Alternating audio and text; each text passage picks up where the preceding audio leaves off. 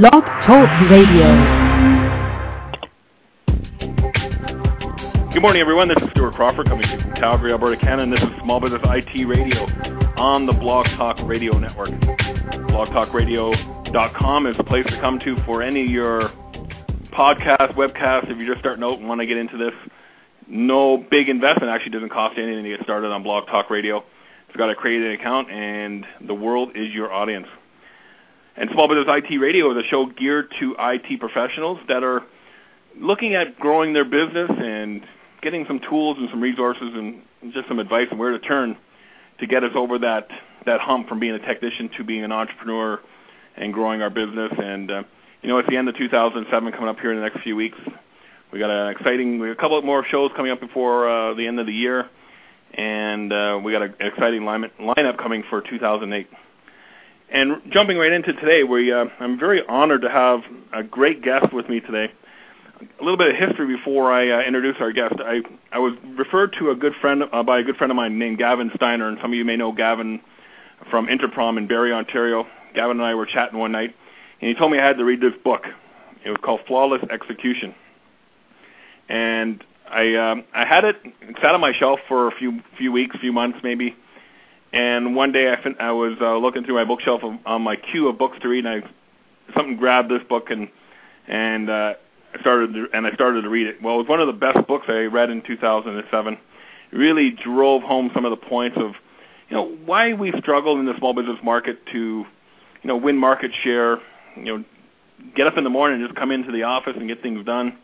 It really uh, made me understand some of the some of the limiting factors of why I'm in business and some of my belief systems, how they all work.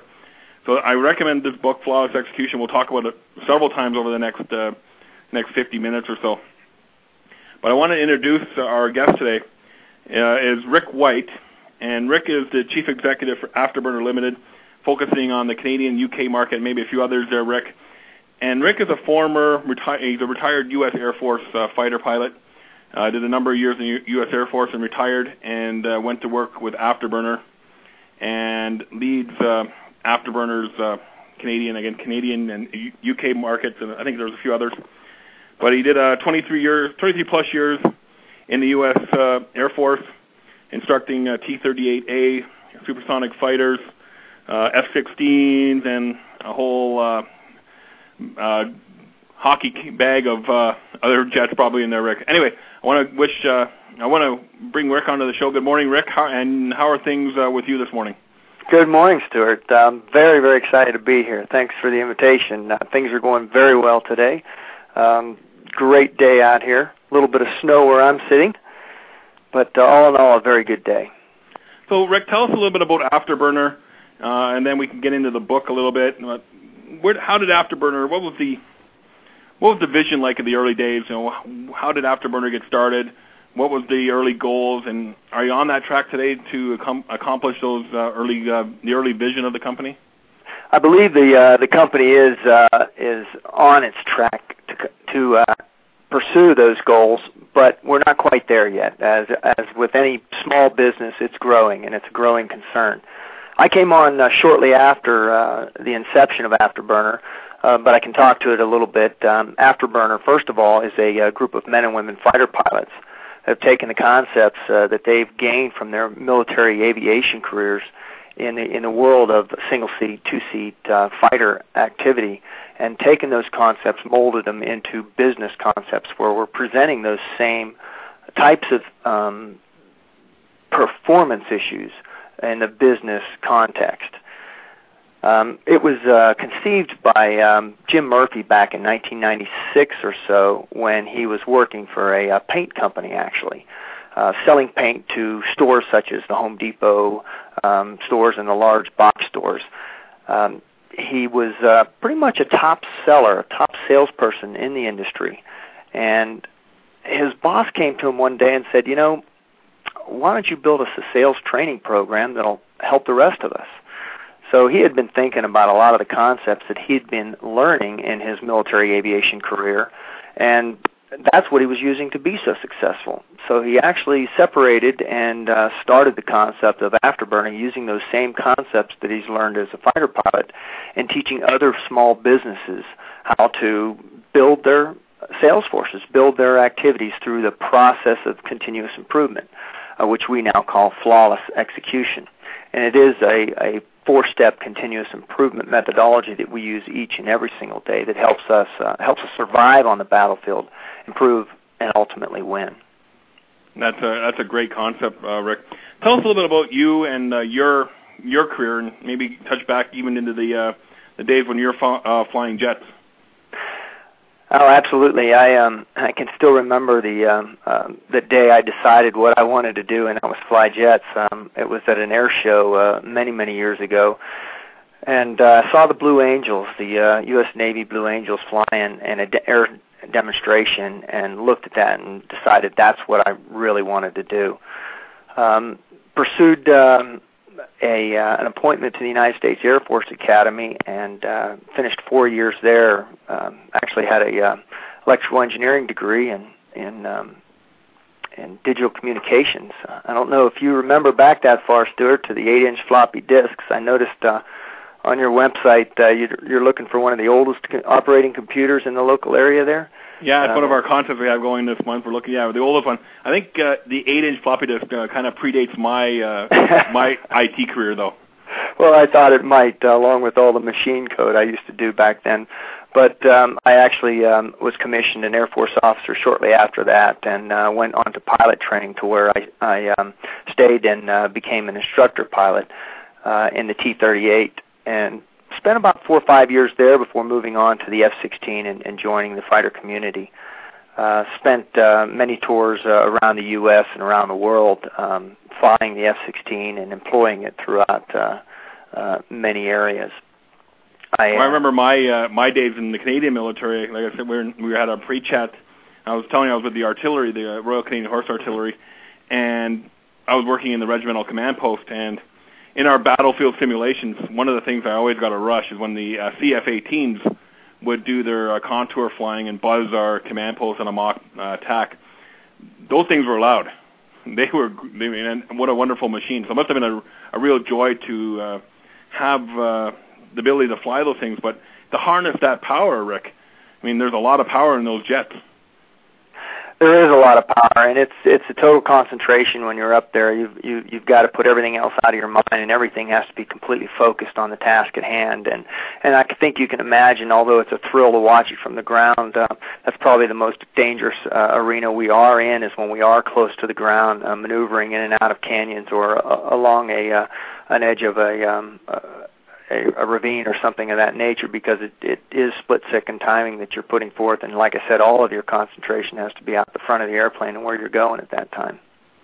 So what can, what lessons can we learn from that experience of being concentrated on the task at hand and relate that to business? I mean that's what Afterburner does. It takes those concepts you learned in the in the U.S. Air Force and apply them to business uh, world today. So I mean, maybe we could just start there. As you know, the concentration at the task at hand.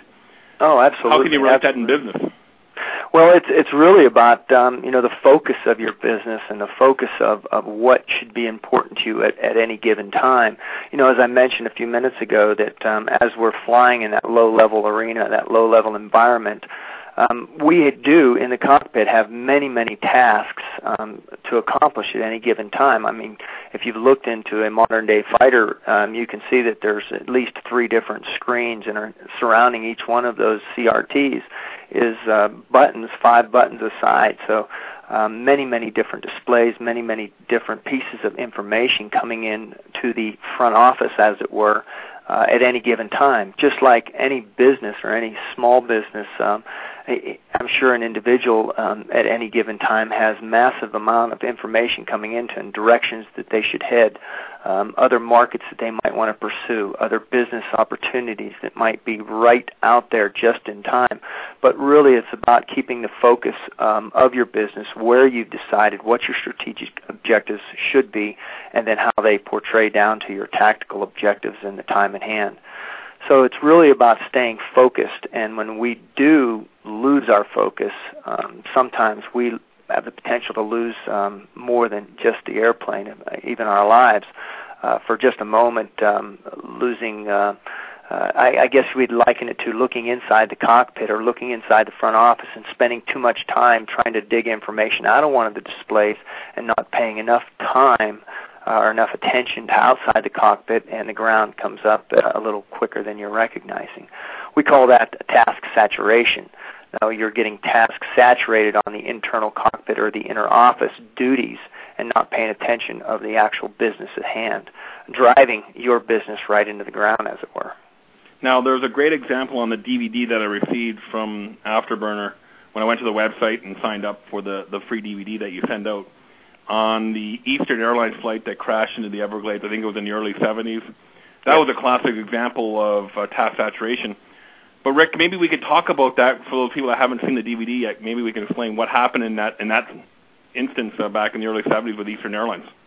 Sure, you bet. Um, that uh, that accident occurred in, as you said, the early 70s on a uh, um, an Eastern Airline flight from LaGuardia down to Miami International, and it um, it actually the problems, the issue started on just about a 10 mile final there, where um, the right seater or the co-pilot was in charge of flying the leg. It was his um, opportunity to land the airplane, to fly the airplane and uh, he called for the gear down.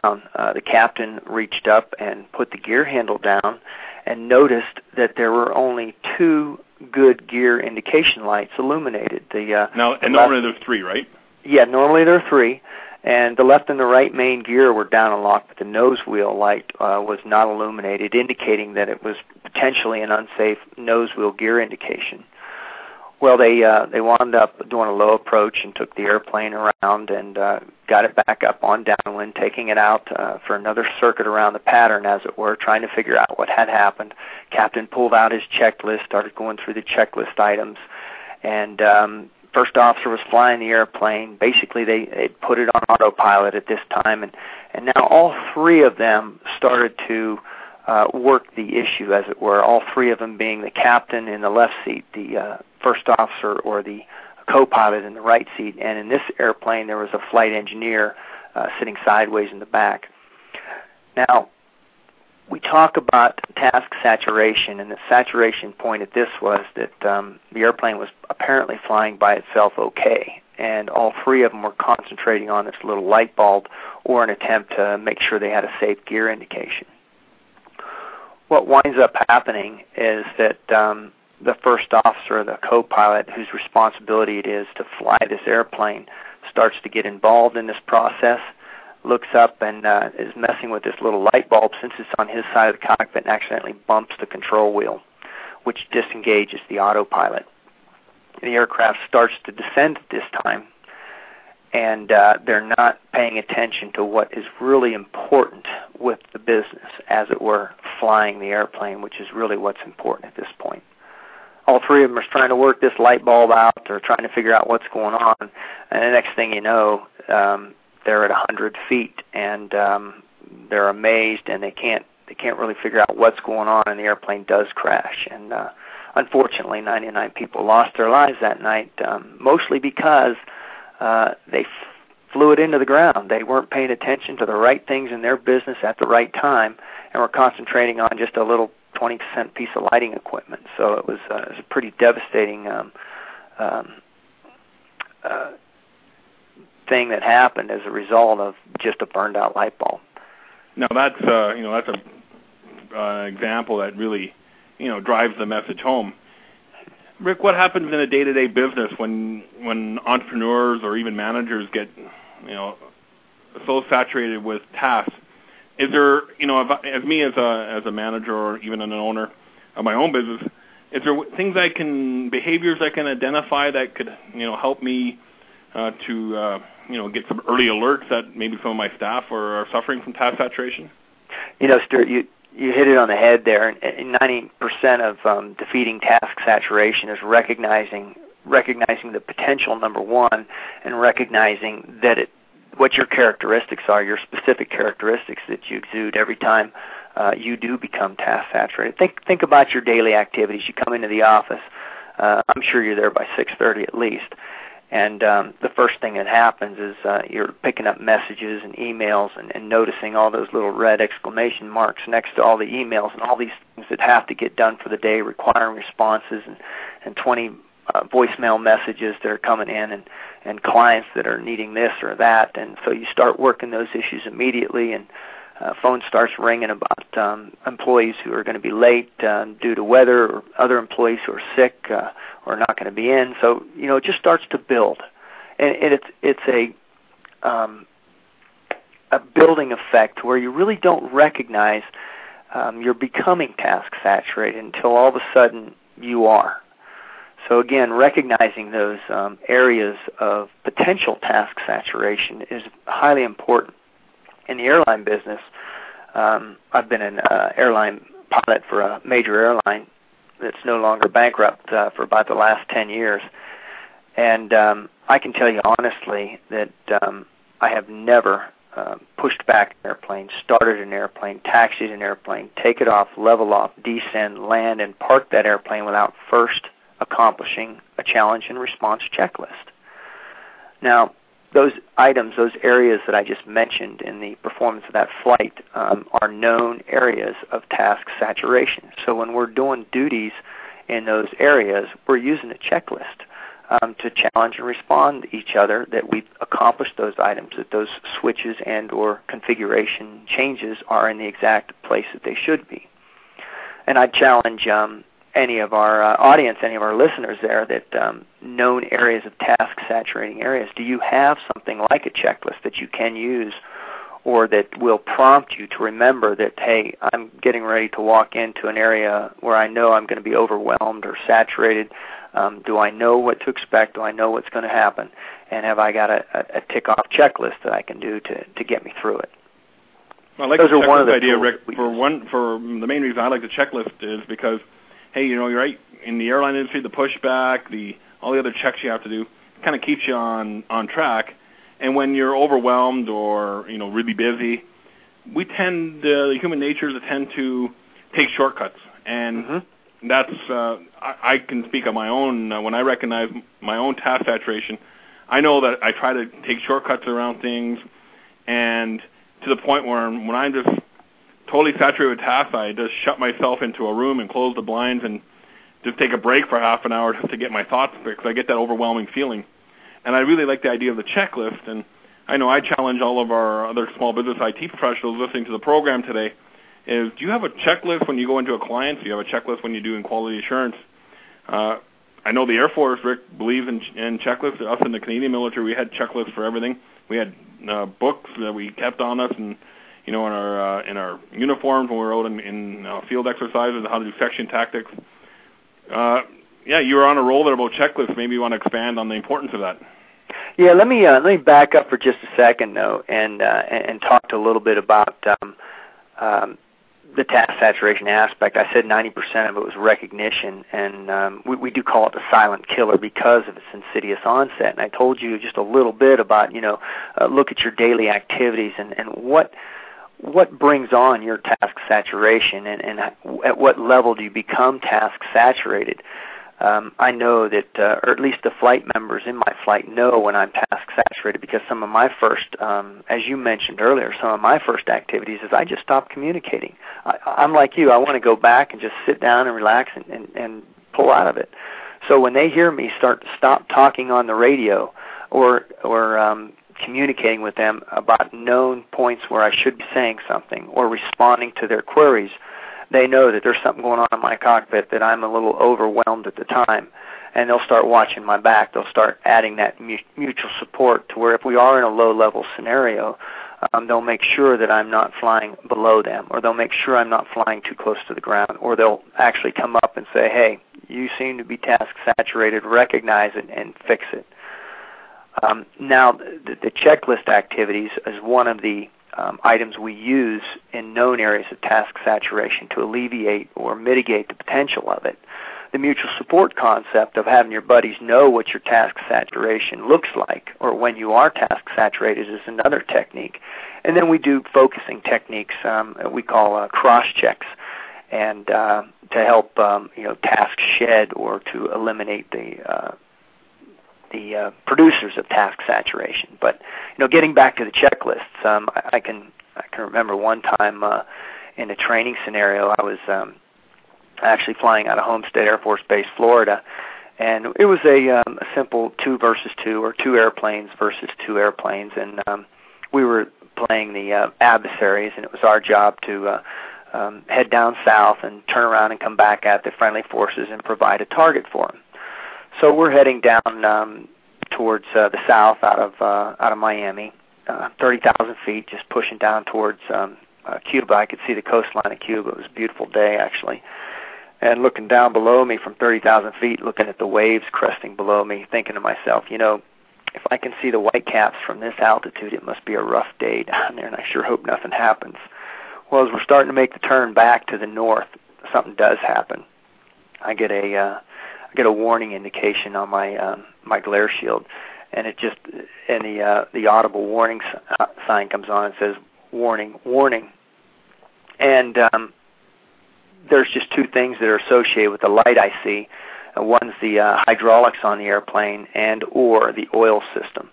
Um, there's backup hydraulics, and um, I look at that first and recognize that there's no problem there. And the bad news is it, it actually is the oil system that's that's out of whack. Uh, the oil system in the one engine that I have on board. Um, so I'm thinking to myself that um, you know this could be a very very bad day. I could be using that uh, silk parachute letdown and uh, putting myself into a situation where I'm not exactly on the top of the food chain on on those white caps down there. So you know I'd like to like to think that um, I was not task saturated, but with the light on the glare shield, with the audible warning, with my flight leader yelling at me to get in position with um, my altitude varying, trying to maintain aircraft control at the same time as we're coming back around, and sight of my flight leader two miles away. Um, I had a little bit going on in the cockpit there. And, I can imagine, yeah, a little bit. And and you you can just think of how overwhelmed or saturated an individual could be, and the ability to concentrate on number one, fly the airplane um, and, and liken that to your business, liken that to uh, all the different inputs that are coming in on you at any given time with all the items we talked about just a few minutes ago, and um, think about where your focus should now be. And uh, you know, at that point in time, it's like, where should it be? Well, it obviously has to be on this engine situation, and I've got to perform right here, right now, and get the right tasks that need to be accomplished. And I'd like to say that I did that with you know pure fighter pilot ease, but the reality was is you know you freeze sometimes and you really don't know what's going on. But the good news is is um, you've got that checklist. You've got that checklist. You pull it open to the page labeled engine uh, oil warning during flight, and it tells you immediately throttle mid-range, jettison stores, start the emergency power unit, and as soon as you read the first one, you've got it memorized anyway, and you're pressing on because you know your business, you know what you're supposed to do, you know you've had your training. And sure enough, you put it on the ground and walk back in, change your flight suit, and you're a hero in your own mind. But the key point there is that um, uh, the checklist not only helps you when you're getting in known areas of task saturation, but it also can get you out of areas once you've already been task saturated and help you think through processes that'll pull you back out of it.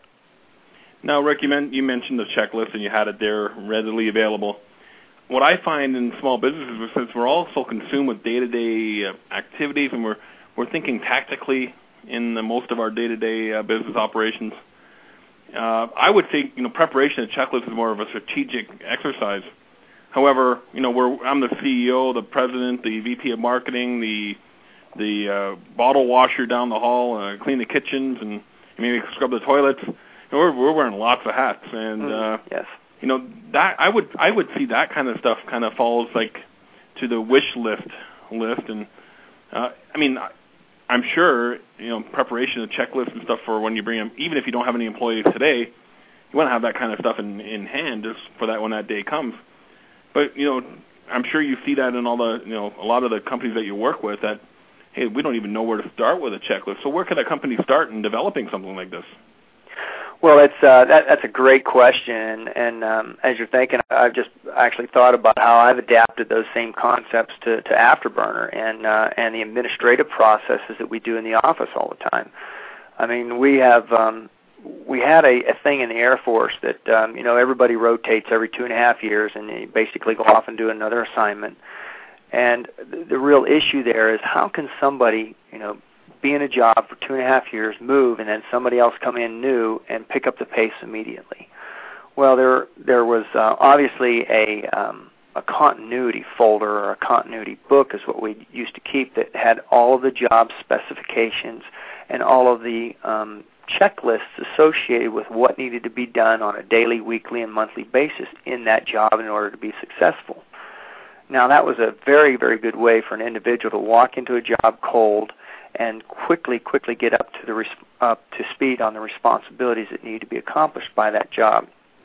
So when we're we're looking at our, our business aspects of that, each job obviously has a description of some sort and responsibilities associated with it, and I and I believe that uh, many organizations out there have uh, probably a couple of pages or manuals filled with uh, how to do those responsibilities. A checklist is not really the the overall manual. It is a uh, distillation of that manual into specific action items that need to happen um, on a periodic basis or on a regular basis um, that that individual might have to do. Um, it, uh, it it is um, broken into, in my opinion, two different aspects: normal procedures and emergency procedures. And I think we've discussed both of those already. The normal procedures are those day-to-day activities or that week-to-week activities. And the emergency procedures are in the event that something goes entirely wrong or off kilter, what are the first three or four steps that somebody needs to do to notify somebody, to uh, to take action that, that needs to happen on some potential or known emergencies that could prop up. So we can relate that in in, in our practice, business practice here is that you know the day-to-day operations could be a checklist could be drafted up on when you, when you go to new when you go to a client's office. What are the first uh, half a dozen things you need to do? See our contact, uh, log into the server, check the logs, check the uh, all the update services like you know are the uh, software updates happening, are the antivirus updates happening, and then the emergency ones is hey what happens if uh, uh, array controller and a server fails? What are the steps to get that server back up and running? And you know who do you contact? Do you contact the vendor? Do you talk contact internal people? And all the IT people listening, of course, know exactly what I'm talking about.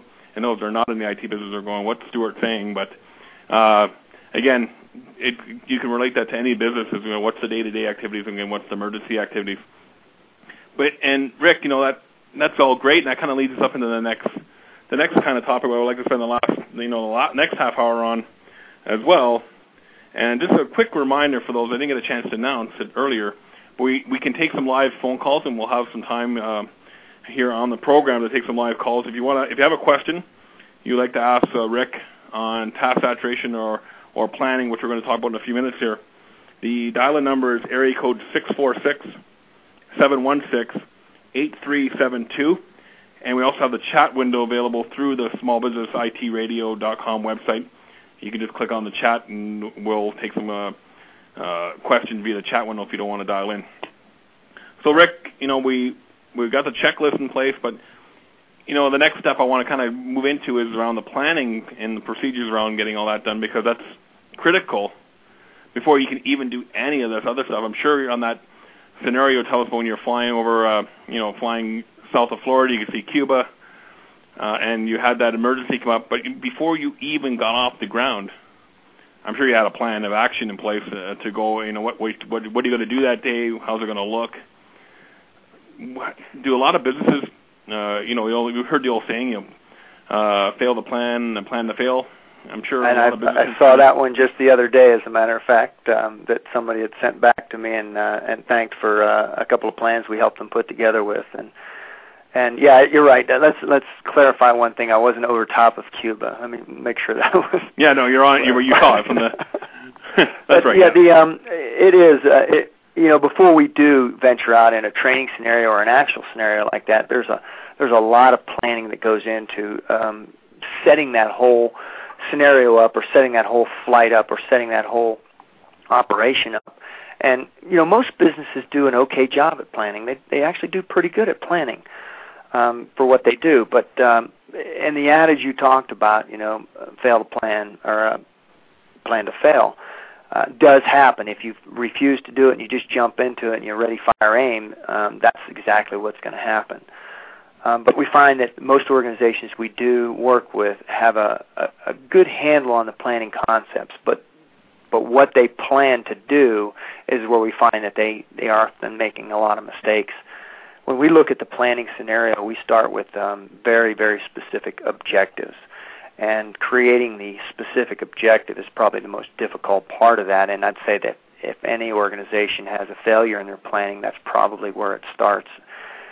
When we talk about an objective, we talk about um, a, a clear and specific mission objective, one that's measurable, one that's actually achievable, and one that supports the overall vision or the overall future picture of the organization. Is that like so, uh, beginning with the end in mind type scenario? it, it is. It, it is actually um, supporting the overall vision of the organization. Um, is is it, does it link up to the strategy to to the strategic documents? Is what you're doing does it have its place in the overall organization strategy? And then yes, the objective itself is um, when I've completed this thing, what does it look like? Um, how did it finish? What were the results? What what did it do to affect the overall system, as it were? So think of the end in mind as you're creating the objective. But at, Afterburner, we, we do teach that um, it has to be very clear and understood by everybody attempting to accomplish the plan. Because if it's not understood, or if it's understood differently by one group as opposed to another, you're going to have very different results um, and, and what it looks like at the end. So you're right. Picturing that end in mind and painting that end in mind um, very clearly up front is very important. So I'm, I'm sure everybody's heard of the SMART objective concepts, and they can all spell the word SMART, but can you actually put it down on paper when you're when you're looking at your objectives that are time bound, that are resourced, that have all of those qualities of, of being very specific, measurable, achievable, resourced, and time bound. Once we have that objective um, created uh, and laid out in a, um, a sentence format, for that matter, it's now time to to look for some more information, identify the threats um, in your uh, to achieving your objective? What is standing in your way? What are the barriers? What are the threats to your success? And just as a way of thinking of those threats, we will look at um, internal threats, internal to the organization, what's going to stand in our way internally, and then what is going to stand in our way external. I think the external ones are, are pretty simple. We can always think of the competition that's out there that is getting in our way to achieving our, our sales figures, if that happened to be our objective, or or to whatever else it might be. Kind of like a um, SWOT analysis, Rick. Yeah, a SWOT analysis, um, uh, absolutely. Uh, looking at all the internal and external. There's also some um, some other aspects of internal um, threats that might get away, such as complacency within the workforce or indifference and, and apathy, uh, which always always have to be guarded against when you're doing the same type of tasks over and over and over again to add new life, new vigor, new uh, interest in those or, those individuals, so that they're not being pulled into that uh, that attitude that this is just the same old same old thing every day. And and I think um, you know as I look back on my my Air Force career, my flying, it's um, you know going up and doing training mission after training mission after training mission. You know, it, it can be thought that you know this is just the same old thing, just different day. And the reality is, is um, you know we build into that aspect that this, yeah, it's the same airspace we're going out to. It's the same type of mission, but it's really about um, having 100% focus on the task at hand. So understanding that those those threats can put a um, a real kink, as it were, in your business plans, you have to understand uh, where they're coming from. Once we've um, once we've identified the threats, it's now time to to look at the available resources. What resources do you have available on your team, uh, within your organization that you can bring to bear, not only one to achieve the objective, but also potentially to mitigate those threats. So we look at some of those top threats, and we look at some of the resources, and and uh, something that now looked as though it might have been formidable uh, and maybe just stopping us in our tracks. If we can apply some of our corporate resources against those threats, we might be able to um, lower lower the threat, or maybe even potentially go around them, or eliminate them altogether. And now they're not so formidable, and we can see a way through to our objective or achieving our objective. And I'm going through six steps right now, and uh, the um, the fourth step is to um, actually evaluate lessons learned. Somebody around here has attempted to achieve this objective in the past. Somebody uh, in our team has done something similar, or somebody out there has written down notes to the way they've achieved it. Bring in as much information from um, past uh, executions, and I, I emphasize executions because when you're evaluating lessons learned, it's really not a pontification of what could be. You want to see actual plans or actual activities that have met the test of, of attempted achievement. You have that they have met the battlefield test, that they've gone out there and either succeeded or, or not succeeded. And that's where we draw our lessons from and look at those lessons and see how we can bring them into our plan of action and how we can develop those lessons into um, maybe activities or, or action steps that uh, that will help us mitigate or eliminate uh, some issues that, that people have seen to be issues in the past and look at the positive lessons that um, where people have been highly successful and how we might implement that as well or pull that into our plan. Now, these first four steps, as I said, uh, develop the mission objective, identify your threats, identify your available resources, and evaluate lessons learned, is really nothing more than an information gathering um, up to this point. You're really trying to pull all of that information together to work with um, before you start to actually develop your courses of action as we go on to step five in our in our planning process. Step five is to develop um, these specific action steps, specific actions that your team members or whoever will be implementing this plan have to execute, associated with an accountability and a timeline. And we, we pull those action steps together. And the way we do it when we're teaching organizations to do that is it's really about a brainstorm activity. Let's get everything up there that we think that needs to happen in the course of accomplishing this business, this objective. And I always refer to that objective because everything we do is working back towards that specific objective, and if it doesn't apply to accomplishing that objective, it's not considered. But the brainstorming activities just get everything up there on the wall, on the flip chart paper, on the computer um, terminal, whatever it is, whatever you're using, get it up there and get it identified. And once you have all those potential steps, it's now time to start putting them into some lines of operation or some sort of timeline associated with um, with accomplishing an objective. And that's when you do that litmus test again. You ask yourself, does this action step here really apply directly to accomplishing this objective, or will it have any kind of uh, bearing on uh, making this objective a reality? And if it doesn't, you eliminate it. If it does, you keep it and you put it into your line of operation, or you put it into your your timeline, as it were. And once so you do have, we, we haven't actually yep. started executing yet. We're just we're no, information this, gathering and, and going this through. This is all about building the plan, building yeah. the plan, and um, and and developing the action steps that will help you accomplish um, the execution further on down the road. But um, once you have your timeline and you've assigned now accountability to each one of those action steps and a, a time for delivery uh, of that action step, now we have um, the team built into it to where we know who's doing what, when, where, and how, and what the responsibilities for getting it done are, so we can now at least have some sort of um, plan in hand, as it were.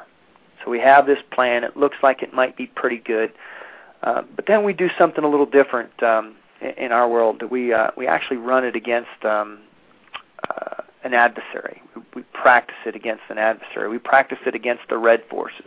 We'll actually have somebody with knowledge of how we do things and knowledge of, of the marketplace or knowledge of the competition come in and look at our plan and basically tear it apart. Tell us why it's not going to work they will perform the red team functions. It's not a pretty sight when you built this plan. It's your baby. It's going to work. It's got all the components you thought were necessary, and somebody comes in and just shreds it. Um, I guess and that's Rick, their another job. thing is that's it's critically important here to uh, make sure you leave the ego at the door, right? Oh yeah, absolutely, absolutely. You actually just have to sit back and listen. And some of the points they're going to make are going to be completely valid.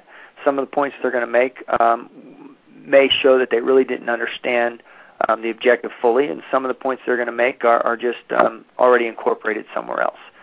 So you have to pick that out, but you're really, really trying to pick those jewels of information out to what they're telling you, to where they're actually poking holes in the plan, so you can patch them up and you can fix them. And uh, once the red team is completed, and the red team actually can be accomplished by two sources. You can bring in an outside organization, uh, somebody close to the team that knows what you're doing, or you can actually just turn your hats around and you can red team it yourself. And um, it, it, the whole concept of red team actually provides um, provides two valuable um, pieces to the whole planning process. Number one, you know it's going to be red team from the onset. I mean, once you create your objective, you know that down around step five, somebody's going to have a look at this before you launch it. So the planning process goes a lot quicker. You also um, know that once somebody does red team it, that it has had an outside look and it will be a more robust plan uh, as it is launched or as it is executed. So those are the two critical key components of why you'd want to do a red team or why you'd want to hold a red team. But once um, you have all that information, you have all that input, you now go back and, and you fix it and you modify it and you finalize it well, not quite finalize it, because we look at step six as planning for contingencies. We look at each one of those action steps, and we look at choke points, we look at potential um, late areas, we look at critical path, and we look at those aspects of where the plan might fall down, or most likely to fall down, and we start planning for contingencies. What if this action step here doesn't happen on time? What if Jim just cannot get the resources necessary for him to uh, uh, to get the site up and operating um, by this date? Uh, what if? And we we ask those what if questions, and we we look at trigger points. Um, if if we ask this question on a contingency, how will we trigger a response to it? Um, so we we pick those points and we decide that uh, it might be date oriented, it might be uh, lack of allocation of a resource towards that step, or it might be something that actually triggers us to move in a different direction. And at this point in our planning process, we actually pull out um, what we need to do in the event that this doesn't happen. In, in my world, it's um, you know we we plan for um, taking off four airplanes. Well, what if we get to the ramp and we have a maintenance non-delivery and we only have three? Uh, do we still go? What if we get to the air refueling track instead of uh, three you know tankers? There's only two. What if we get over top of the um, the target area and um, you know we're planning on clear weather to see the target and we've got a full cloud cover? Do we continue on? Do we turn around? Do we go to an alternate target? What do we do? What if, what if, what if? So we're always asking these what if questions during the planning phase because we don't want to get up there and, and find out that, um, you know, we could have really prepared for this and we never did, so we don't know what we're doing now. So we'll always, always plan for contingencies. Now, I'm not talking about the whole world wide open um, aspect of it, but something within your control that you can actually handle in the realm of your plan. So I was just going to bring that up, Rick. Actually, in a in a scenario like that, there is multiple things that could happen. I mean, how do you plan for, you know, uh, for anything to happen? Because you, the imaginable could happen, right? Oh, absolutely, and, and you know that that does it, it does happen. Um, but you know, you have to know where to deviate from the plan or where you can deviate from the plan, but you also have to know when you can come back to it. So there are going to be things that take you away from the plan. There are going to be things that we just hadn't counted on, that you can't count on. I mean, stuff that is just totally beyond your control. But what we're trying to do with the contingencies is look for areas that you can control or potentially can react to if you can't control them. Okay, that makes a lot of sense. So where where do we go next after we get all this planning, uh, you know, done? Well, the um, the plan has to be put into operation. But before you can actually get out there and execute it, your, your team's got to know what that plan consists of, and it's not just a, as easy as you know sending it down an email wire and letting them read it. Um, what we'll do is we'll pull all the components um, or the individuals associated with the plan with execution responsibilities into a briefing, into an execution style briefing. And we will actually cover the plan in detail. It's not a um, it's not a conversation. It really is an execution style briefing, which we cover the scenario, we cover the specific objective, we identify those threats and resources, and we look specifically at who does what, when, where, and how, and their specific um, activities that are going to take them through the execution process. and spend a lot of time on contingencies, spend a lot of time on the what ifs during the briefing process. Once we're ready to walk out of there, before we walk out of that briefing, there are you know questions and answers. Uh, there are making sure that everybody that has some sort of execution responsibility fully understands what that end picture is in mind, that specific objective looks like when we're completed it, and they also know what their responsibilities and their timing in the whole um, operation looks like. So it's very specifically briefed. And then it's time uh, to get out there and turn and burn. It's actually time to get out there and execute. When we um, when we do the execution aspect of it, we talked about um, some of the aspects that crop up in, in our everyday execution in business, and that is the concept of task saturation. So that's where that whole concept plays into is during that execution phase when you're out there working uh, at uh, you know 1,000 knots of closure on another airplane or working with uh, 25 different clients at the same time who are all wanting information from you and services from you at the same time. What do you do and how do you uh, eliminate your task saturating uh, aspects of it? And that is through, as I said earlier, the, the use of the concepts of checklists. That's where that comes in very, very importantly. And the uh, concept of mutual support. What is your team doing to help you out? How are they looking after you in your task saturating aspects? And then something we didn't uh, we briefly touched on, but our our scan or our cross check pattern. What is your focus? Your primary focus is client satisfaction, or is it that performance report on one of your employees that um, that needed to get accomplished? Both of which are very very important. But at any given time, where should your focus be? When we um, when we're executing in the weather, um, in a simple um, getting from point A to point B, and it's at night or uh, flying in the clouds, uh, it can be a very task saturating um, situation. And we operate primarily on instruments at that point in time because we can't see the horizon. So our objective at this point in time is to keep the airplane upright and flying straight. And we do that um, with respect to an attitude indicator. And our attitude indicator is, is an instrument that tells us, you know, whether we're banking, whether we're climbing or descending, and that is our primary focus when we're flying in the clouds. As with your business, as I said earlier, it might be that client satisfaction is your primary focus when you're completely overwhelmed or flying in the clouds. So there are other instruments on that panel. There's an airspeed indicator, a heading indicator, you know, bank turn needle. There's um, other aspects that need to be brought in but my primary control instrument controlling my business, my cockpit, is that attitude indicator. So I'm always coming back to that in a hub and spoke pattern, making sure I'm incorporating those other instruments into my business, but my primary focus becomes an attitude indicator. And how does that apply to business? Well, when you do have those 25 clients, when you do have all those other outside issues, where's your primary focus? On your client satisfaction aspect and how you're achieving that goal or that metric. But then again, you do have those other emails, you do have those other phone calls, you have those personal issues cropping in, you have um, those performance reports required, you have the hires, you have the interviews.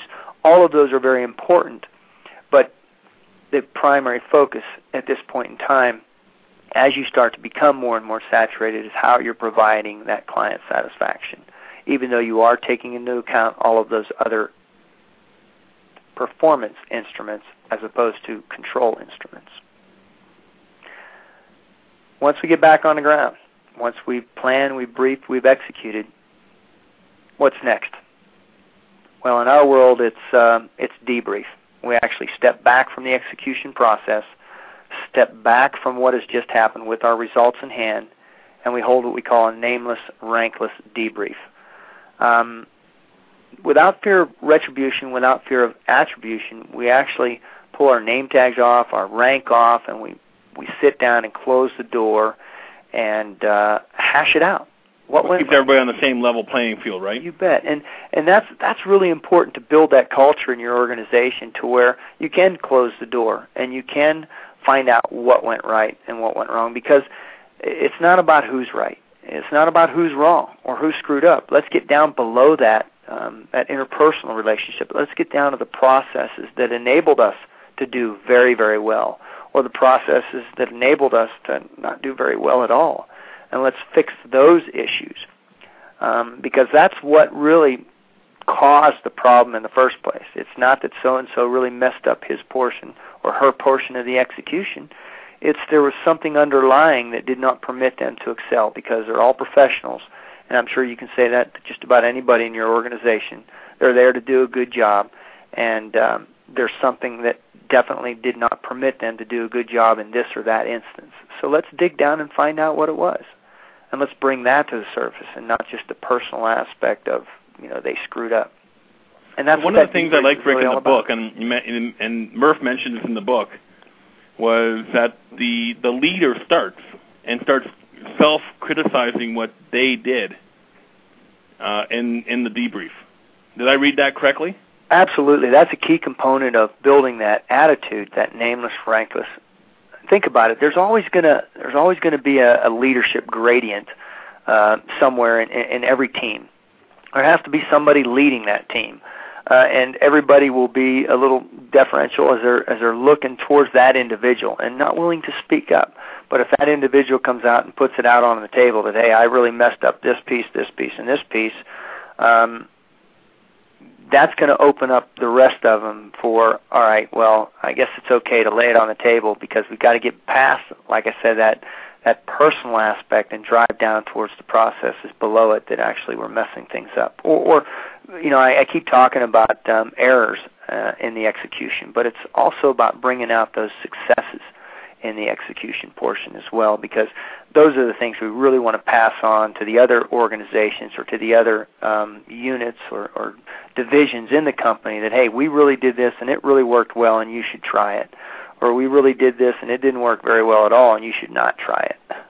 So those are the type of lessons learned that come out of that debrief and pass throughout the entire organization accelerating uh, the learning process throughout the organization. It's just not about everybody learning their own lessons it's about accelerating the entire organization through this process of passing around lessons learned and so, and the end goal, of course, going through this whole process, uh, is to end up with a win.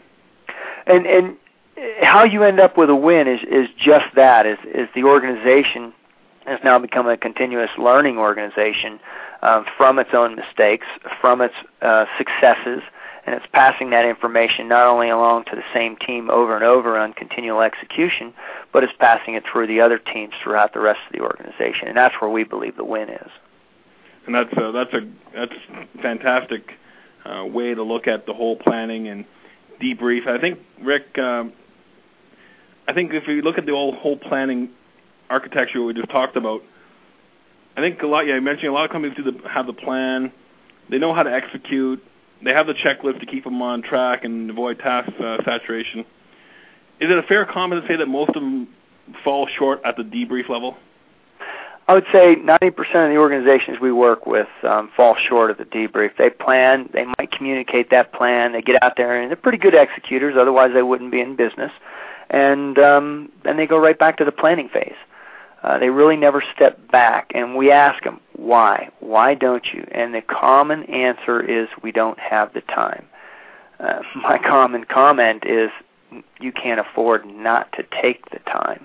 Um, because you'll find that if you don't debrief, you're going to continue to learn the same lessons over and over and over again.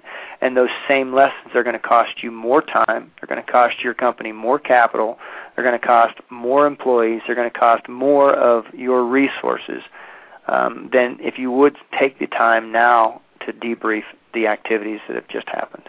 Well, that's the old saying I heard. I can't remember who said it but it's doing the same thing, expecting different results, and that was the definition of insanity. That would be Einstein, yeah. Yeah. So, Rick, we got like uh, five minutes left here on the program today. Tell us a little about Afterburner and what you do as a company to help small businesses uh, succeed in, you know, avoid task saturation, help them with their planning and infrastructure. Uh, what does Afterburner do to help uh, small businesses out there?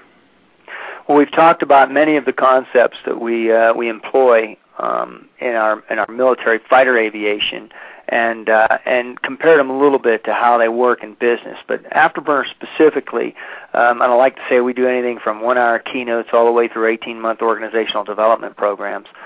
But specifically, when we're looking at working with businesses, it's it's an introduction of these concepts into the business, and it really is a, a cultural change. We change the language Uh, you start talking about the concepts of debrief. You talk, start talking about the concept of red team, task saturation. These new terms, new meanings take on a different life as you bring them into a company, and they start to instill these new processes, these new thinking ways. Um, we help organizations take a specific objective, and and through this rapid precision planning process, this six steps to mission planning we call it, we help them develop a plan of action and put that plan of action into play. And we come back, um, whether it's by telephonic debriefs or whether it's in person, and help them along the ex- execution process as they're executing the plan and, and coach them through the way, and then debrief that plan at its midpoint, at its endpoint, or somewhere where we might need to redirect it or potentially need to redirect it. So we help them very specifically in this planning um, aspect by uh, helping them develop the objective, put the plan together, help them then execute it as we follow along during their execution, and then help them debrief it. And I mentioned at the beginning of the show about the DVD that I happened to watch and the book Flawless Execution, which you can buy at any uh, bookstore, Chapters, Borders uh, in the U.S. And I'm sure uh, you find it at any major bookstore. I highly recommend you uh, get that book, and, and it's a good read. There's a DVD, uh, Rick. How does somebody get the DVD? Uh, I think visit the website. Is that correct? Visit the website um, afterburnercanada.com, uh, and the uh, the book, uh, as you said, online, Amazon, or um, uh, through the website as well. You can get it there. And how do we but, engage with you, Rick? If we want to take the next step, what's the best way to reach out to you?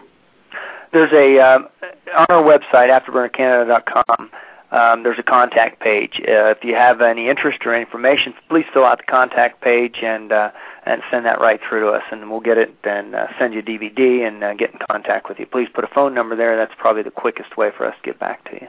And if we're if we're since our show goes worldwide, uh, what areas of the world we, we mentioned Canada and England, and I think also Australia and the States, of course. Uh, since since we are broadcasting using the internet worldwide the main page I do believe is afterburner.com. Is that correct? Um, afterburner, afterburnerseminars.com, and from that site you can get to uh, any of our locations in Australia, New Zealand, um, Canada, UK, and Ireland. We've been um, in 18 countries around the world, uh, putting programs and, and keynote speeches and organizational development programs on. Great, Rick. I, I really appreciate you taking your time on a Friday to come and join us on Small Business IT Radio. Uh, I look forward to talking with you once again after the after the new year about even how you can help our organization and go forward from there. Any any last words of wisdom before we uh, end the program today? Well, all I can say it's all about execution. It's all about getting things done. And um, uh, my wish is to you that uh, that you have a very prosperous new year. Thanks, Rick, for joining us. And um, we will love to have you back on uh, sometime in 2008 to see how things are coming with Afterburner and find any other topics that you can help us with. Just a reminder as we get into the last minute here of the program, uh, next week is our last show for 2007, and we're joined by uh, Mary Smith or Marie Smith. Uh, I had the luxury of meeting Marie on uh, Facebook, of all places, and she has a profitable uh, business on Facebook and we're going to share some tips around how to use Facebook to uh, generate some business. And look forward to us in the new year. We have a very special program with Dell Canada, some executives from Dell, talk about their new channel program and their small business initiative. We also have uh, Larry Kesslin talk, from For Profit talking about creating a culture of accountability. And that's all in the new year. SmallBusinessITRadio.com is the website to get up-to-date information on what we're doing. And tell your friends about it, and let's grow this uh, community that we have here. And I wish everybody a very uh, gr- uh, happy new, uh, weekend, successful week next week, and we will uh, we'll chat with you all later. Thank you very much.